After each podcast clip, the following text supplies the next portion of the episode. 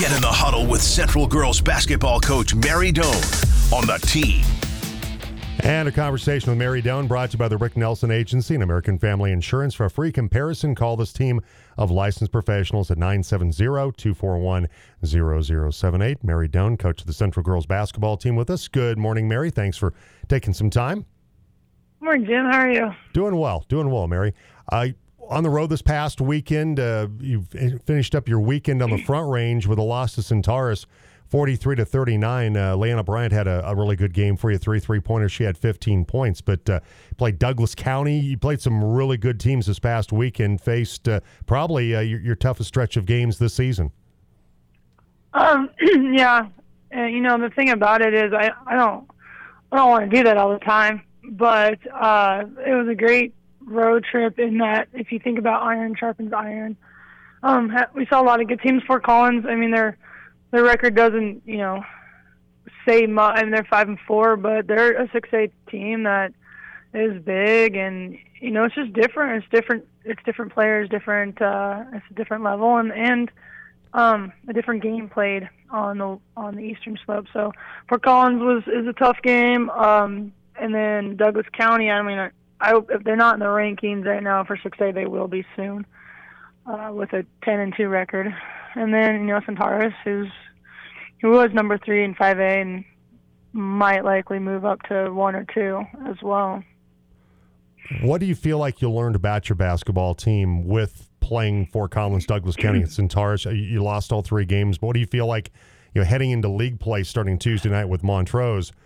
What have you learned about your team? What has to get better now they're getting ready to uh, to dive into Southwestern League action? Well, you know, all three teams tried to play with man, and all three teams decided that zone was better. So um, I guess uh, one of the best outcomes was that we got better at our zone offense, you know, and, and running it and trusting it and finding the gaps.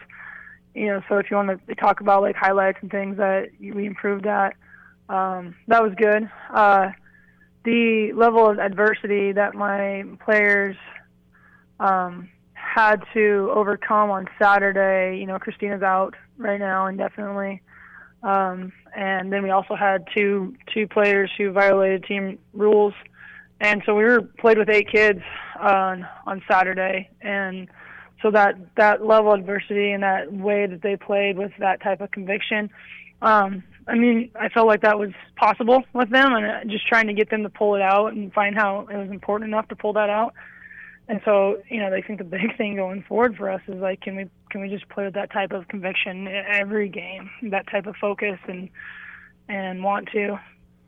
Now to get into specifics, just more for a point of reference for tomorrow night with mm-hmm. Montrose, the players that that you suspended for violating team rules will they be back for the Montrose game? What does that yeah. look like for you? So they'll be yeah. back. Yeah, so obviously make makes your job a whole lot easier when you can play more than just eight players in a basketball game. And, and speaking of uh, Steve Skiff and Montrose, uh, they're playing really well right now. Eight and one record on the season. Uh, they're coming off the win at Kent Denver on Saturday, forty-four to thirty-four. And so you jump right into league play against a Montrose team that's playing some outstanding basketball. Yeah, um, doesn't get easier, you know. And uh, I think that our easiest stretch of um, basketball games was the first week. So we just continue to get harder and harder, and and you hope to keep playing better and better, and you want to be playing your best basketball at the end of the year. So I mean, Steve's got he always does a good job with his his players, and then he you know leading rebounder right now as a freshman, so they kind of seem to always be able to reload, which is is nice when you're in a one horse town. Um, and so yeah, I mean we got it's, it's not we got our um we I mean we got to play with. I mean, there's no games we can take off, you know, and then you know, turn around and we play Glenwood, who's been in the rankings, you know, all year long. So, uh, yeah, we just gotta plug and take the lessons that we are learning right now and put them back, transfer them back on the court, and keep getting better. Mary Doan, coach of the Central Girls basketball team, with us on the Team Sports Network. And when you look at the league this year, I mean, Montrose, they're they're always in the hunt. Uh, your team has been in that conversation last couple of years, Mary. Fruita Monument, they're playing some really good basketball right now as well. So this is that uh, that early battle for the league championship. That uh, you know, I, I, guess when you look at your basketball team, the expectation is is to try to win a league title to get back to the playoffs. and you've had some challenges you referenced this past weekend. But now it's it's time to to to focus on what the task is. Is first now trying to win a league title. It begins with Montrose Tuesday. You know, I um, I feel like our our league is much like college football in that you have to be undefeated. You know, it's just uh, there's not enough teams, um, and when you only play eight games in league, you don't have a, chance to stumble and then recover.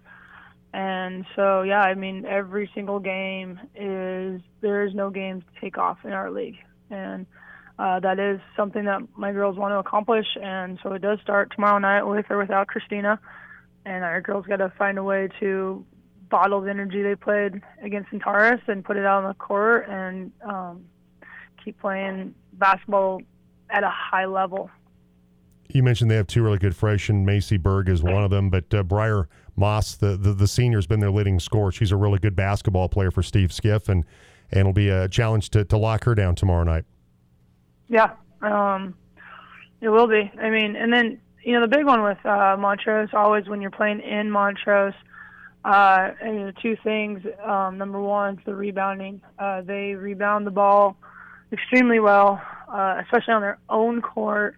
And then, you know, the foul trouble. Um, we're we're on the road, and uh, we have to we have to know that and understand that, and play defense with our feet and get in passing lanes and make contact on the boards and and do those things. So yeah, you know, we got our challenge with their players and um, you know, not letting letting one kid take over.